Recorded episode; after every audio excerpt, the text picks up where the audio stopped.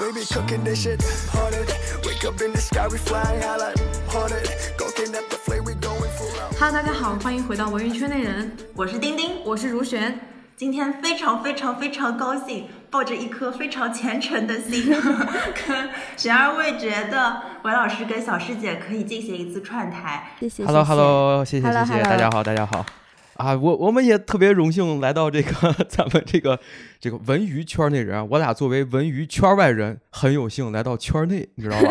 我感觉就特别好啊。对对对，还挺开心的，可以跟大家分享分享。而且本来那个就是很多搞文娱的人都一定会搞玄学，是的，是的，对，而且现在其实我们九五后都挺关心玄学的。对我是一个为玄学花了不少钱的人。这都是我们的上帝啊！我天，我我们两个现在现在贼激动，因为我算是我不敢说自己是老粉，但是中中粉肯定是有的，因为我记得我关注璇儿我也觉得时候，呃，应该是一万多订阅的时候。哦，那还挺久的啦。哇塞，那感谢感谢感谢，日式衣食父母啊，属于是这个。嗯，学学习了很多知识。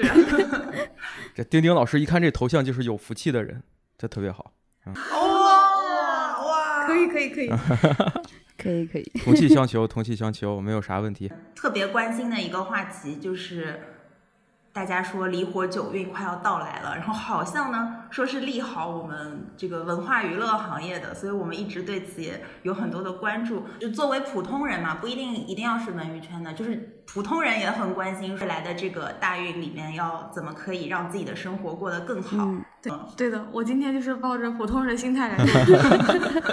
嗯，对对对，确实对个人的影响也是有一定的，嗯，抓住好了这个趋吉避凶是吧？有一定的裨益是啊。其实大家说起来这个，嗯，不管是文娱圈也好，还是文化娱乐行业也好，我感觉好像大家都是有这种感觉，九子离火一来，好像大家就摩拳擦掌，是不是有一种要欣欣向荣、感觉往上走的感觉了？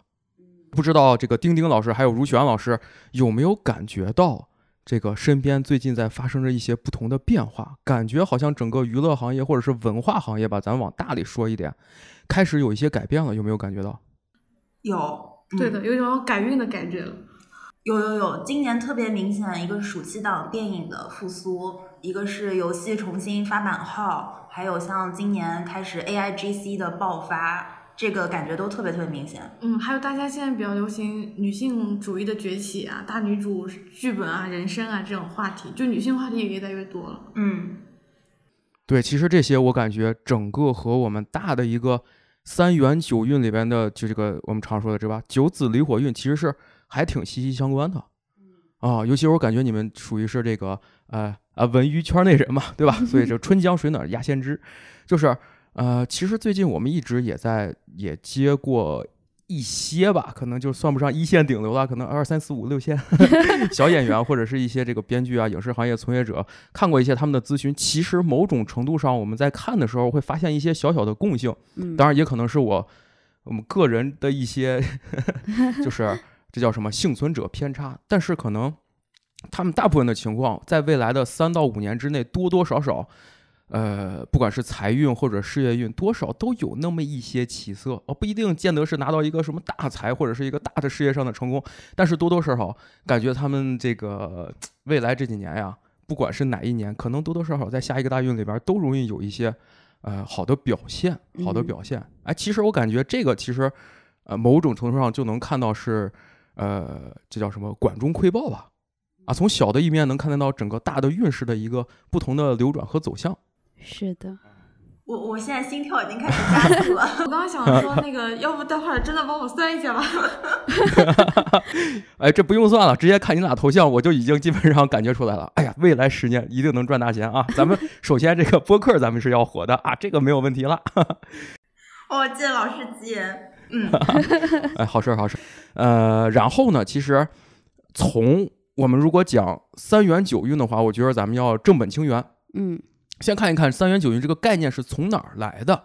其实嗯这个、这个这个，我我我们其实这个啊，不管是八字奇门啊，还是阴阳风水啊，在这些术数里面，其实用到三元九运比较多的是风水上面，风水嗯上面，尤其是学过悬空风水的人，他可能。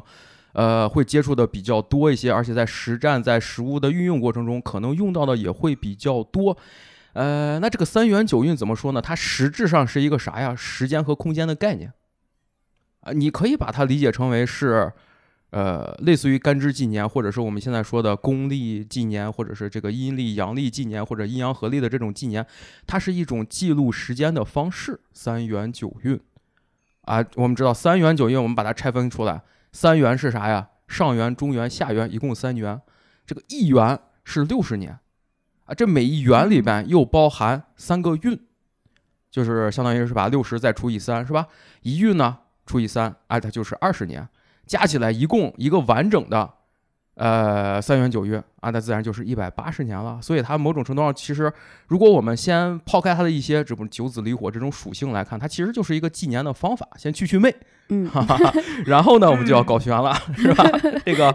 呃，说起来，它是一个客观的唯物的，是吧？天象啊，这个产生的一些这个不同的历法呀，不同的纪年啊，但是具体到我们的人身上，为什么和我们的人，或者是和风水和我们的一些大的运势会产生关系呢？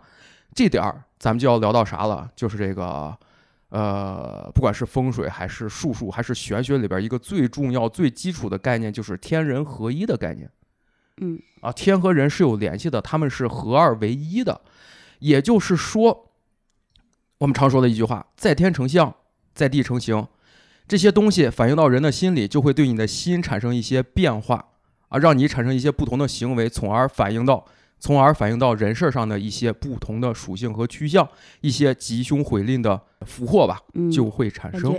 对，这也就是为什么说三元九运会对人产生影响的一个最核心、最基础的一个。这叫什么锚点啊？对，原因原因啊，对对对对对，实质上呢就是这样，就是玄学的所有很多的基础都是，比如说你先天禀气，你在大自然里吸收到了一个什么样的气，就会带你产生一些什么样的变化，从而让人类社会是吧整体也发生不同的变化。那具体到我们说的三元九运，我们现在的是啥呀？九子离火运，九子离火运啊，大家也就清楚了，是二零二四年是吧？二零二三已经是呃马上。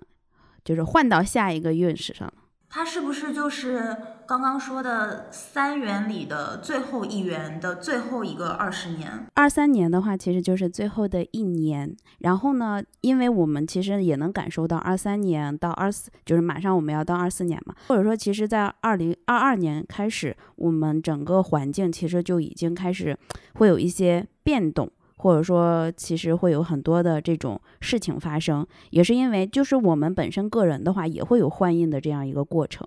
然后你像，嗯，这种大环境的这种呃变化的话，其实对于我们个人的影响可能会更大一些。尤其是我们最近看到的很多的，都是这种本身自己又换运，然后又赶在这个大环境在交替的这个过程中，其实很多人都是很不舒服的。这个其实也也算是比较怎么说呢？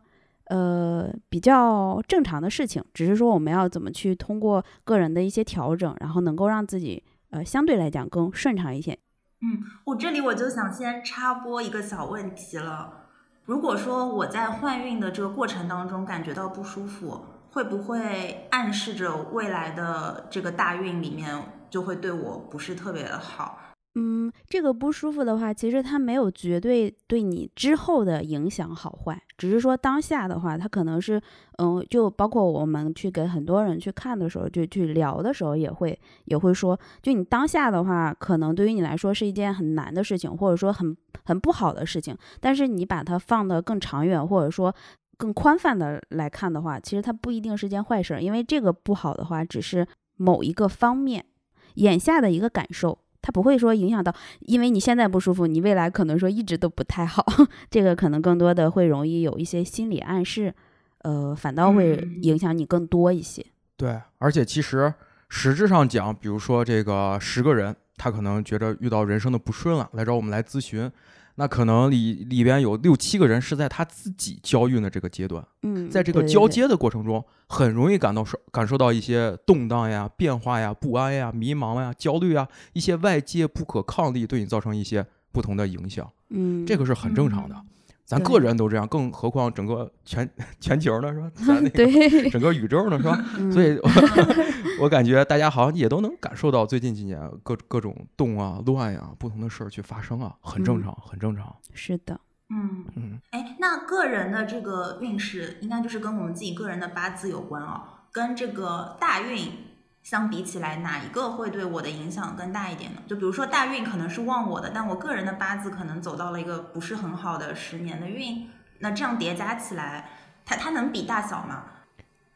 其实是一个包含的关系，就像我们 刚才说的这个，可能一个全球的，哎，就哎，我常举的一个例子是啥呀？就是我们现在科技再发达，人类再厉害，马斯克天天往想往火星上去，但是有一个东西，我们目前至少是目前还改变不了的，呃，就是大自然的能量很强。比如说，我们想让太阳从西边升起来，嗯几乎做不到。大自然的能量应该是最强的一股能量。嗯它是最强的。某种意义上来说，它影响更多是整个地球的呵 呵上面的生灵，是吧？他们的一些呃命运的起伏。但是在这个之下，还会有啥呀？我们集体的一个命运，比如说，那就是我们的整个社会。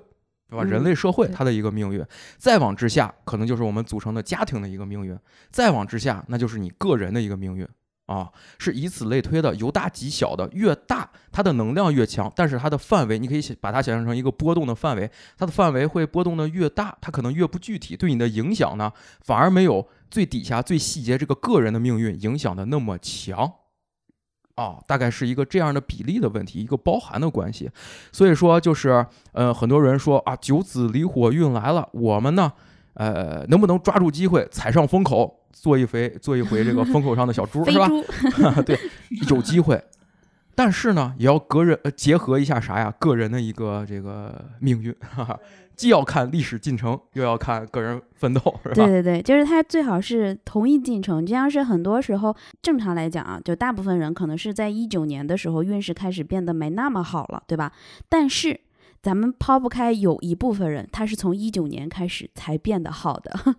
对，很多这种例子，九对子离火运对个人一定是有影响的，但是嗯，怎么样才能趋吉避凶呢？更多的细节的个人的一些运势，你还是要多看看自己的一些个人奋斗和努力。那那比如说像现在很多人想要往文娱文娱圈、娱乐圈去发展，就有的人他可能不一定是说去当演员或者是明星这样子，他可能就是我想要从事娱乐行业的工作，往这个方向发展的话，会顺应这个运那个这个大运的走向吗？哎，这个当然是能顺应的，这个大的趋势是在这儿的，但是不见得每一个人都会成功。嗯啊，嗯，你这么选嗯？比如说啊，我随便举一个例子，比如说 我命里比较喜火火是我的财星，那我去南方，我很可能去挣很多很多的钱，挣大钱。虽然顺应了我命局里财的这个方向，但是整体上讲，我的身没有那么强，对于我个人的一些细节上来讲，不见得能担得住。这份财，财太多了，反而容易因财致祸，招惹一些不必要的麻烦啊。呃，如果我想选择一个生活和工作比较平衡的状态，那我待在北边就好了。啊，其实就和九子离火运是一个道理。如果你命局里边可能，嗯、这方面没有那么强，你硬要去靠的话，很可能事倍功半。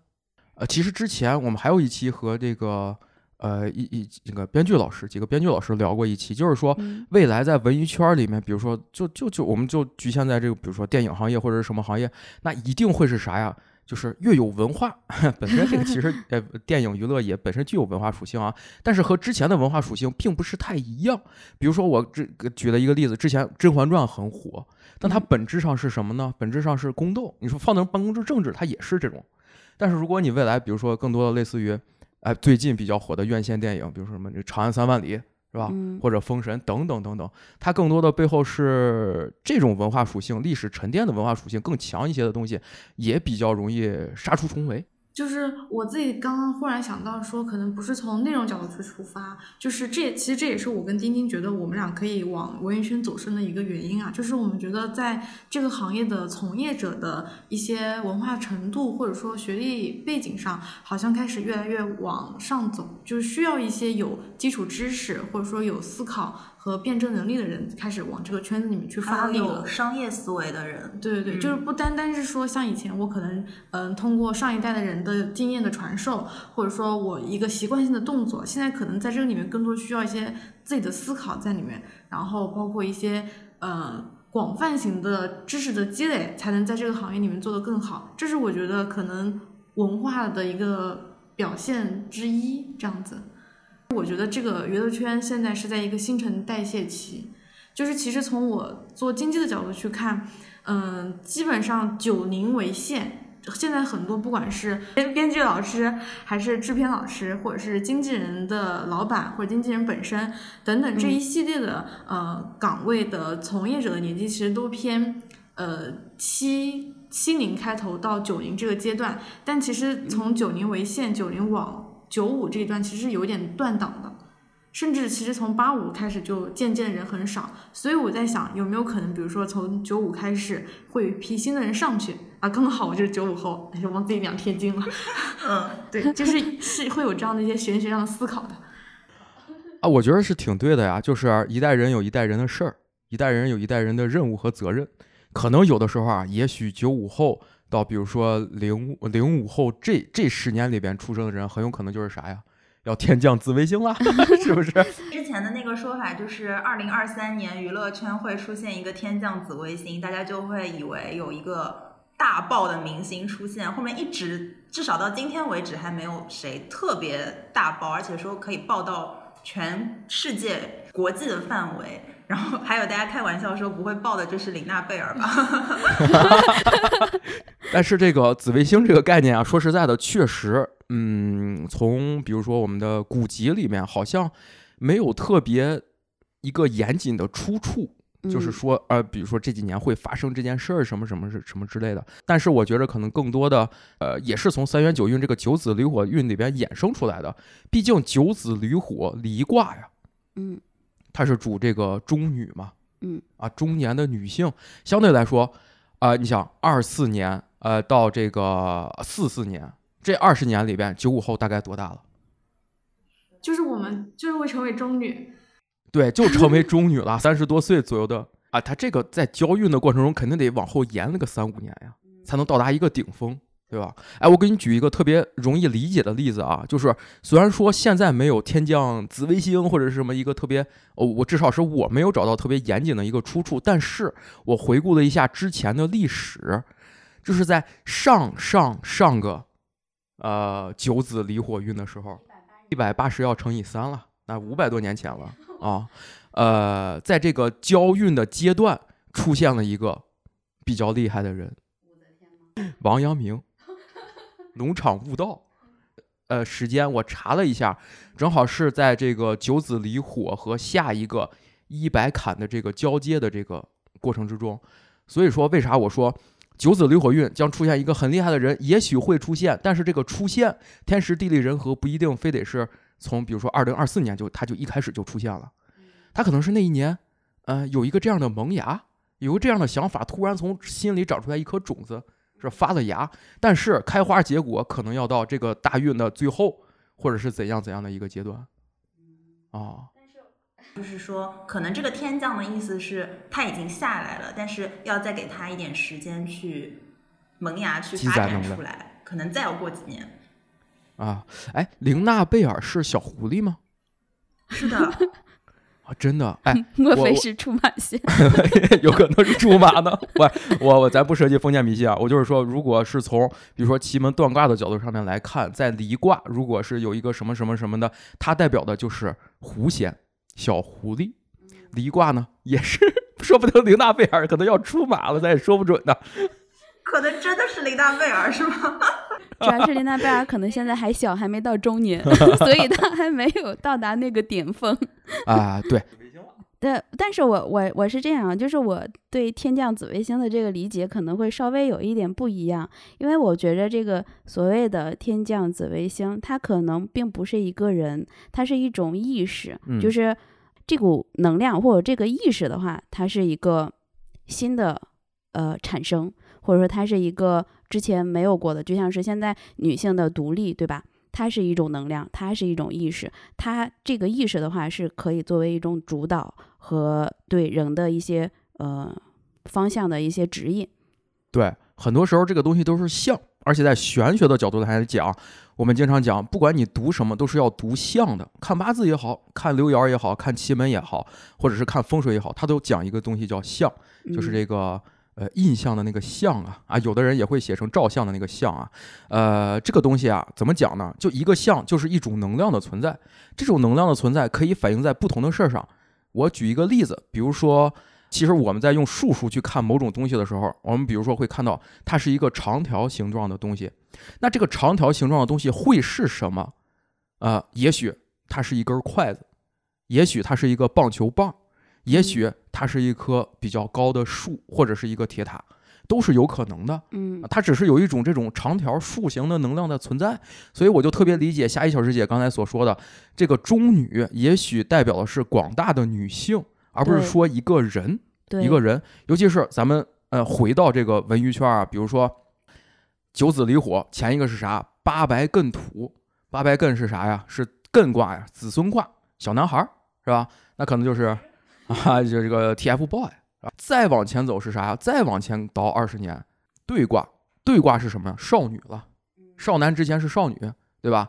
所以其实听这样子卫星的这个事儿的话，其实主要就是看谁能够最强的聚集这股能量，然后让大家能够呃能够更多的去达成大家的一个共识，对共同的这个东西。其实这东西就好像说，为什么有的时候，呃，离卦我们要讲啥？离中虚，就是你的呃这个火嘛，也代表心呐、血液啊等等。我们现在这个时代要讲心了，要有一些新的东西，心脏的这个心。啊，就是说很多人类的机构也好，或者是那个团体也好，或者是一些什么啊，甚至我们讲宗教也好，它都是很多人的共识，其实是一种外实内虚的像。啊啊，跟这个离卦的象也是特别像的，所以我们很多时候也会说啊，除了火代表文明之象嘛，对吧？文明就是文化娱乐，它火也代表什么？心理学呀、宗教呀、玄学这些东西的兴起。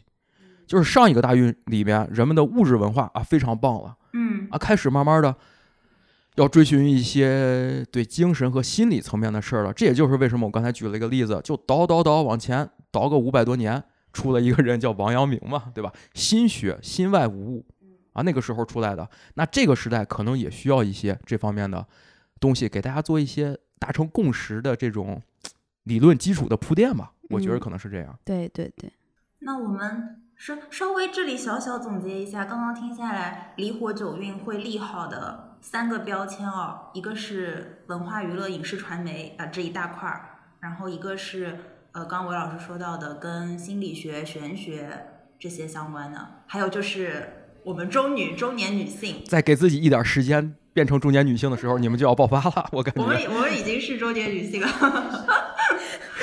对，因为听我们节目的可能还有一些圈外的朋友嘛，所以也想就这个离火运再接着请教韦老师跟小师姐。那除了呃像文化娱乐和呃心理学、宗教这些，还有没有一些其他比较会繁荣的行业？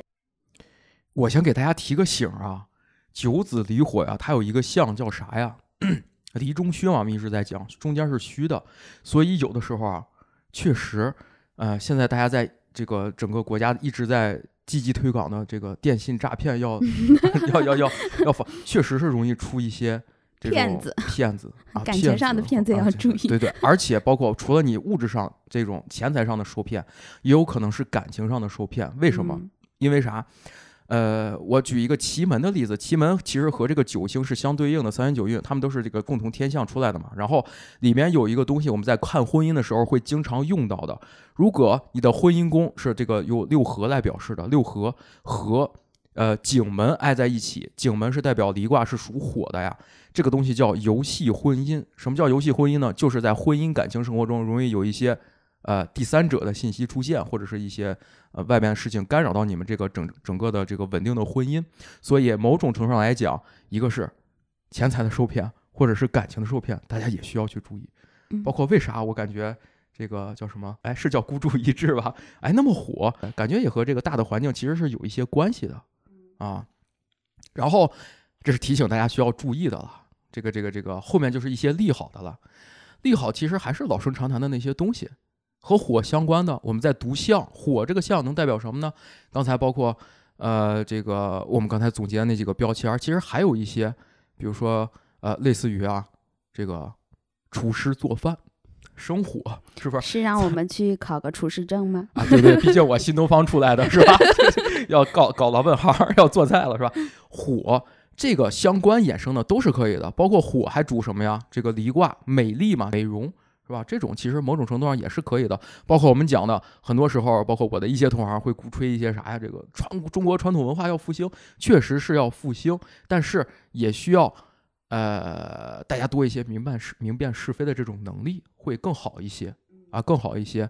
呃，整体上讲吧，就是一个文化产业和文化相关，或者你能想到合伙相关，这个其实大家百度上一查，网上有很多很多合伙相关的这些五行属性的行业都是可以去做的。但是话我们说回来，虽然这些都是可以去做，但是对于个人的影响，它其实啊，坦诚的讲，还是可能也就是能到百分之十或者百分之五这样一个影响，应该还挺大的吧？对于个人成功来讲。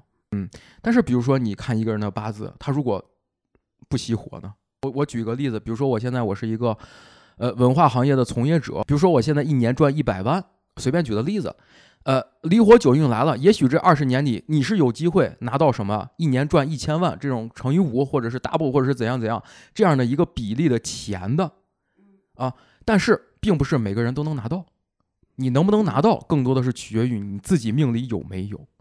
嗯，对。但是这个机会，它会更多的出现，能理解吧？嗯，一个是内在的，一个是外在的。嗯嗯，对。或者是其实因为现在的不管是行业也好，职业也好，它的划分会非常的多，非常的复杂。只说了一个文娱行业或者是文化行业，这个行业里面的话，其实它也有分了很多种，呃，这种具体的一些这种公司的属性，它又有很多不同的属性。比如说我是一个。啊，什么什么随便说了啊，这个汽车行业的从业者，汽车行业好像看上去好像已经，尤其是我是这个燃油车行业啊，这个比较传统的这个呃这个这个主机厂的人，那这个时候我怎么利用这个九九子离火运呢？不是说我作为一个汽车厂的人，我现在就要投身到文化娱乐行业了，而是说你可以有限度的在你汽车行业，比如说我要把我传统的燃油车做得更智能一些，火吗？或者说给它引入更多的车机系统里边，呃，这个融合更多的，比如说内容上的东西，做一些这种和文化娱乐行业的合作项目，我想这样应该是一个性价比更高的选择和决策。如果说贸然的一个改行，大家都知道，你想，大家，我想相信咱们的听友很多都是在职场上，嗯，呃，十年、二十年就很很长时间的人了，就是你贸然的去转行，有一句话叫啥？一改行穷三年，都得从头开始，性价比其实并不高。对你也不一定能博到那个，比如说从一百万一下变成一千万的那个概率不太高，不太高啊。这个时候你就要选择一个我刚才说的性价比比较高的方式，哎，在自己扎根的这个行业里面去选择一些和文化和火，哎，和这个九紫离火运相关的行业去合作或者去拓展，哎，这样相对来说你呃比较舒服一点吧。对，像其实还有一些例子，就比如说，如果一个人他可能就是做厨师的，那他们如果想要叠 buff 的话，他可以去做一个探店的博主，然后就杠到了文娱和他自己的本业，然后用他本业的专业知识，更好去分析这家餐厅的菜品好不好啊？这样，其实这是不是也是一个可以贴合这个运势的方式呢？就是做自媒体、个人 IP，好像就是一个挺好的。任何行业的普通人都可以叠加的一个方式。对，嗯，对，就包括可能你你们说到这个做餐饮，它也可以，就包括现在很多的，呃，也会融合一些这种传统文化在里面，对吧？就是加入一些中国的一些元素，也会有一些出圈的这种案例在。对，哎哎，我正好说一个啥呀？刚才说到，其实这个打根儿上说，它是风风水相关的一个。嗯呃，基础的概念，其实大家如果要在九子离火运里面去买楼的话，你这跳跃性有点大呀！我就突然 想起来了，职业呢？对对对，我就随便插一句啊，最好呀，呃，南方是当令之方，南方要纳气，怎么纳？最好是窗户能朝南开的。啊，想 必大家基本上都是窗户朝南开啊啊！啊，但是最好是这个，比如说啊，有东西朝向呢，要规避一些。如果这时候去买楼，最好还是正南正北的会比较好。比如说你常经常是在客厅看电视，那这个时候就以客厅你常看电视那个点作为你的呃利己点吧。哎，往南望去是一片窗户，外边有呃，能纳进来气就很好。同时，如果你想催财的话，再在它的对冲之方，也就是正北方去布水局，这样就能催旺你的运势和财运。啊，很好的，哇，很好的。回去马上布置。直接从事业直接跳跃到求财。这是悬空风水里边的一个这个临正催兆。我刚才跟你说的正南和正北方，正南方是纳气，是这个正神方。呃，这个我刚才说的这个正北啊，是这个呃灵神方，正好是一个管财位的，一个是管你整个纳气的运势的啊，挺好。你可以自己去稍微的尝试一下。但是如果你的户型比较复杂的话，建议还是经过专人指导再去做 啊。比较简单是方方正正的那个很很很很很很好用。嗯，对，就如果说我们催财催的好了，还考虑什么职业呀？不考虑了。对啊，直接买彩票中中就完了。那我再多问一句啊，就是这个布水局可以，比如说放在正北方向放一些什么样的东西呢？呃，比如比较好的鱼缸呀，大家经常这个用的嘛，然后什么风水轮啊，就是这种，你你你看很多那个店铺，它在特别好看的那种啊，对对对。转水的那个。但是如果你没有，其实也可以挂一幅类似的画，就是有水的、有海的、有江河的这种有水的类似的这种画啊，也可以。我的脚步越来越快，属于我的 red light red light，在等 red light 的节拍节拍。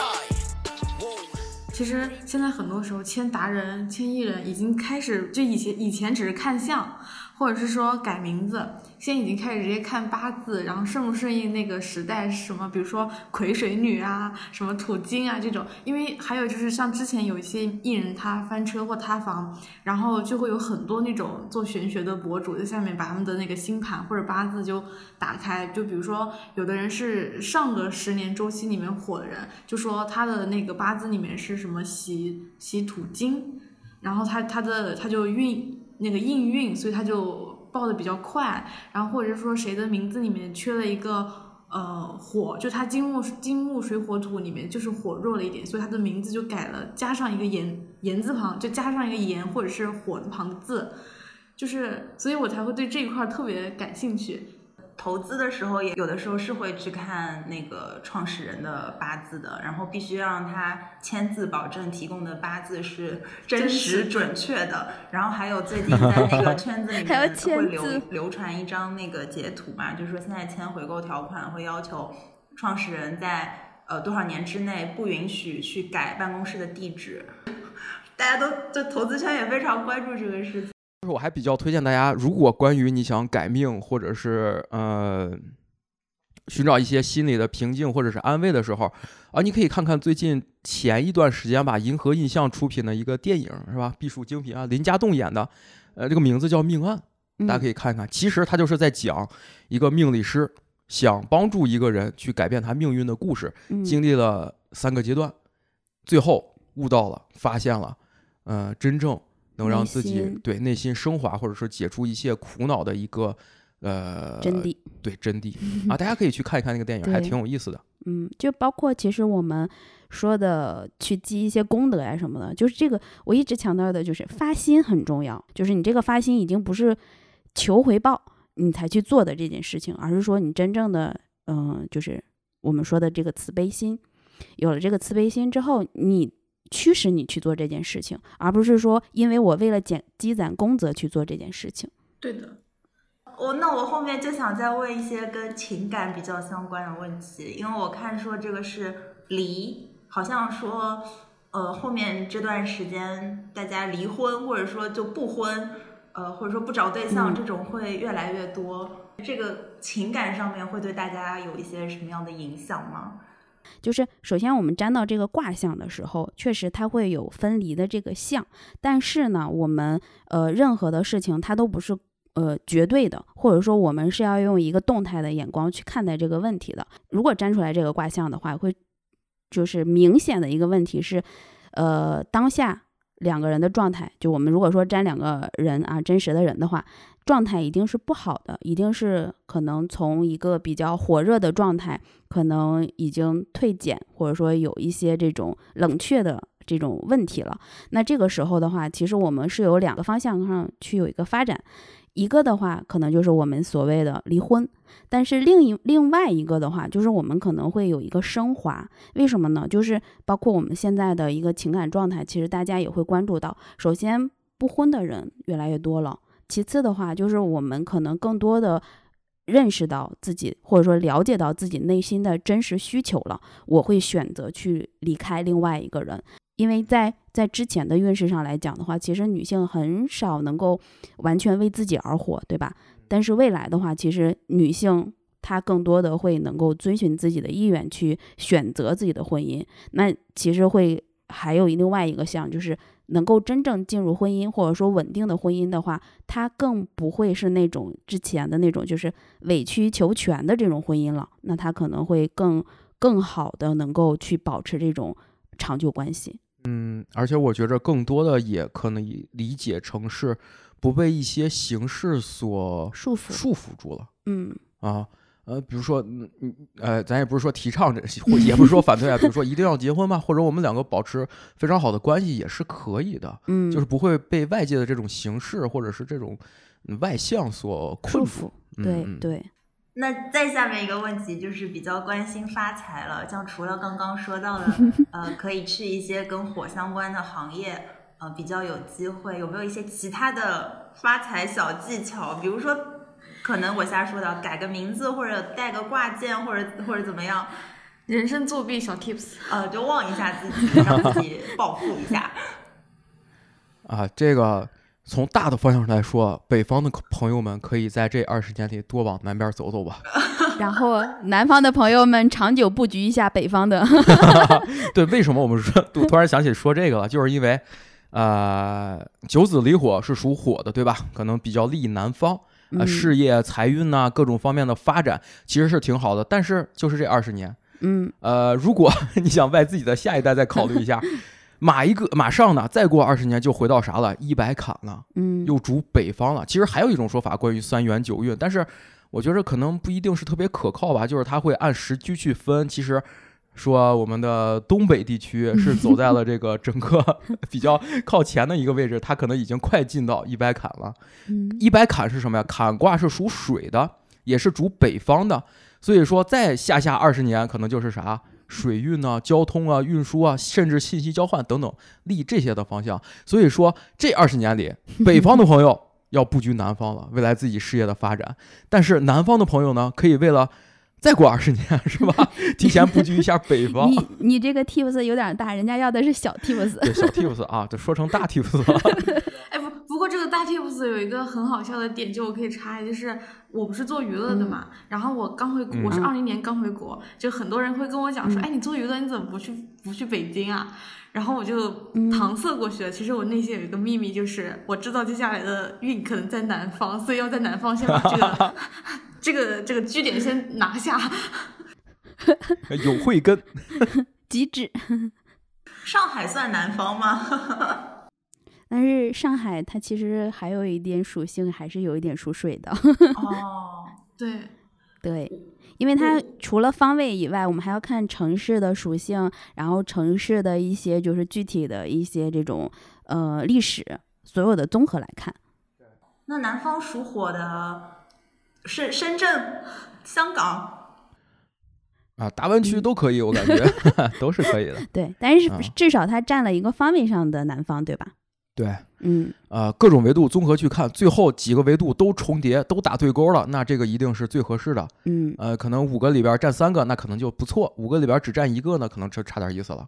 大概是这么个判断的方法嗯，啊。啊，整体上讲，南方都会不错，在未来的二十年，但不可能是每一年都不错，能理解吧？啊，这二十年肯定还是有一些起伏的在的，但是总体趋势说，南方一定是好，包括文艺圈，包括其他的一些什么圈都有可能再重新起来，但是我们要给他一些时间，给他一些时间，他才能把自己的这种能量聚集起来，一飞冲天啊！大家不要，千万不要觉着，呃，尤其是很多人炒股是吧？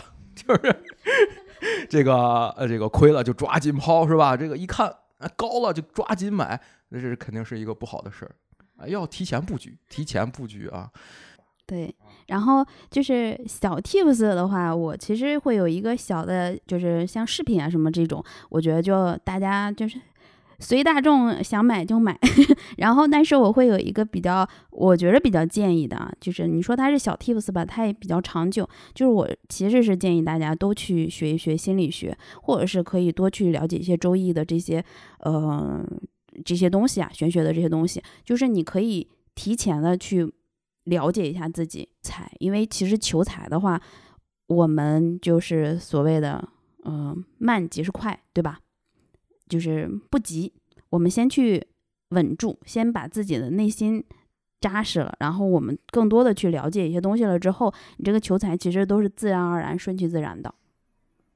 明白，就是也就是说，嗯就像其实关于求财这个，就是可就是比起赚快钱，可以多先脚踏实地的，然后多布局，嗯，嗯，多扎根。对因为其实我是觉着，在这个时代的话，大家都不会说，嗯，停于一那个温饱的这个阶段，大家可能都是想要再上一个层次，或者说想要有一个更好的一个财富，对吧？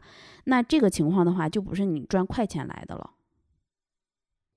而且啊，其实离火离火嘛，火就是文明之象嘛，文化是吧？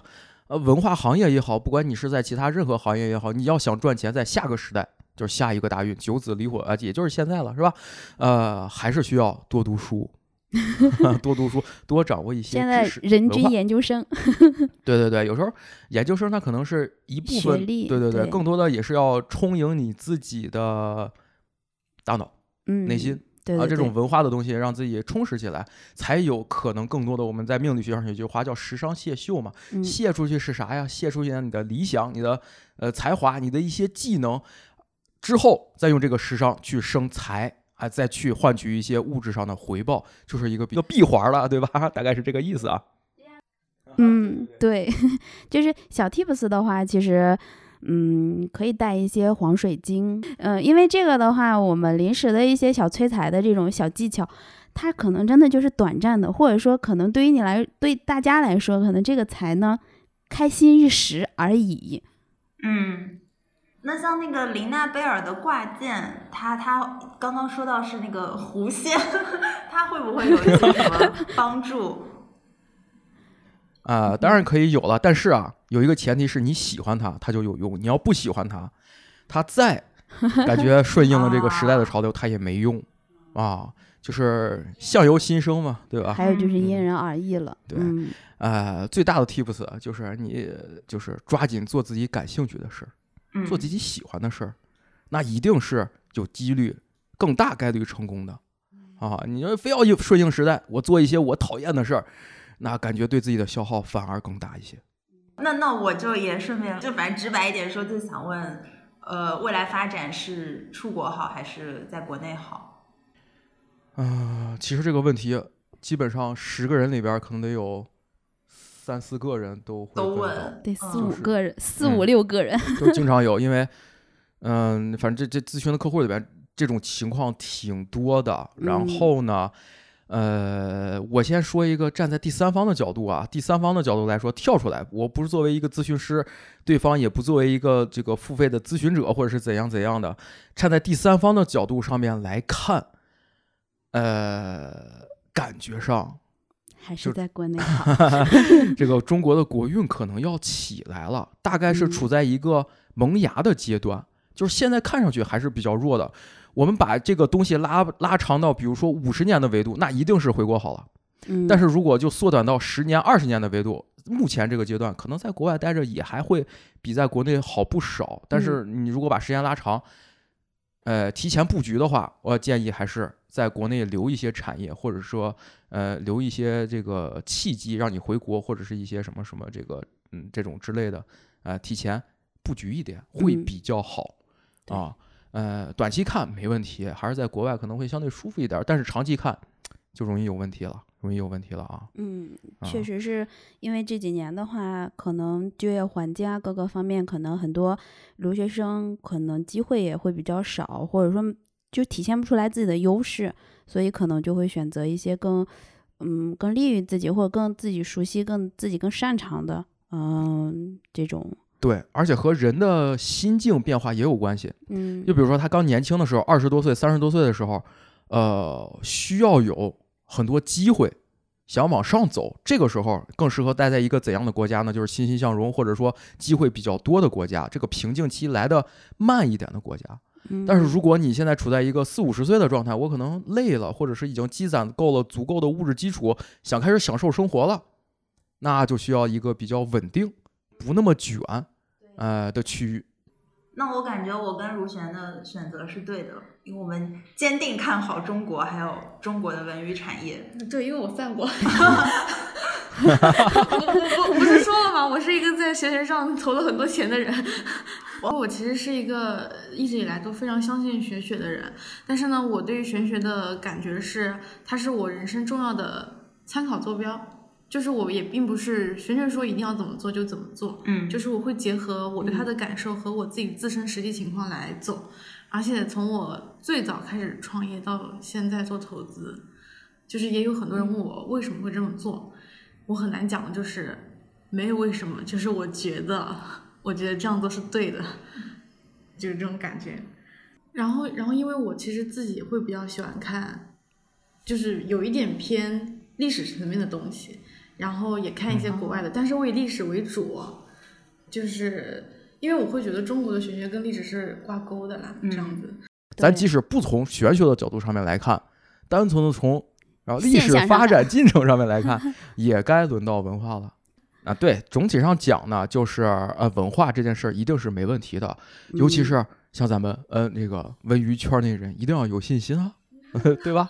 而且刚才那个如香老师讲的也特别好，对，呃，就是有的时候，哎，呃，我看这个，但我不迷信，对对对，对这是非常非常重要，也是非常非常好的一点。嗯，有一些主观能动性，再加一些嗯外部的建议，综合起来去看。因为毕竟这个世界上最了解你的人不是命理师哦，嗯，是你自己。对对，对，就像是我们有些时候，我们就说，就是嗯，这八个字其实有一点像你的体检报告，命理师通过一些方式，然后去帮你去讲解这个的时候。就像是我们看体检报告的时候，你的一个指标出问题了，但实际上是因为你在体检前吃了个鸡蛋，对吧？或吃了个饭，人不让你吃东西，然后你去有了一个这样的体检报告。所以说，我们是一个这种呃解读者，但是不是神仙。所以说，有些时候你要去呃，就是取自己有价值的这个部分，然后为己所用。我觉得这个时候你才会。有用，或者说才能够真正的去让它有用有利于你，而不是说啊这个准不准，那个准不准，准不准你自己心里最有数。你有没有去真正的去就是呃应用好它，或者说有没有真正的去呃相信这个事情？这个相信不是迷信的相信，而是说你有没有去相信这个道。对，反而徒增烦恼了就不好。嗯，本来是给自己解压的，让自己烦恼这么多，不好。对感觉刚刚我从一开始录这个节目的时候，感觉特别特别兴奋。我说我心跳都加快了，我就好像在等一个答案。但是到后面就是听大家说了之后，我觉得心态越来越平和了，而且就是有那种悟了的感觉，就变得超脱了。对，答案就在你心中。对的，就是更加的心安了。嗯，然后特别谢谢韦老师和小师姐的分享。对啊，希望大家都能走好最后，啊，不是，不是 最后，最后的一程是吧？坦然面对人生最后的时刻。希望大家都能走好下一程，下一程。希望大家都能走好下一个运势的这个周20期年。对对对，嗯然后嗯呃，能够多多发财，多多了解自己的内心需求，然后也了更了解自己的一些喜好习惯，然后做正确的选择。嗯，然后最后再 Q 一下我们自己，因为刚说到这个二十年的大运，所以悬而未决一定会越做越好的。对，嗯，哎，文娱圈的人也会越做越好，毕竟都赶上九子离火了。总而言之呢，根据咱们的九子离火运，大家也能看到一些方向啊嗯，和一些发展的可能性。但是更重要的还是那句话：本嗯自具足，大家多向内求，不要迷信玄学。但是呢，也可以把它作为一个新的维度，供自己去参考，决嗯策一些能够趋吉避凶的行为。对对对，嗯，让大家多发财，多 多发财。啊，多有一个好心情。嗯，啊，心情好就是旺财最好的小 tips。对对对，也感谢这个呃丁丁老师还有如璇老师嗯嗯来邀请我们过来，特别开心和大家做了一段这样的分享。嗯，对，好，那我们这一期的节目就说到这里。如果大家有什么想要跟我们讨论的，欢迎大家一键四年订阅、转发、评论进听友群，也可以多多关注悬悬而未决。一定要去订阅《悬而未决》哦。对，大家也一定都要去订阅文娱圈内人。好的，好的，那我们下期见，好拜拜。拜拜。拜拜拜拜拜拜。was a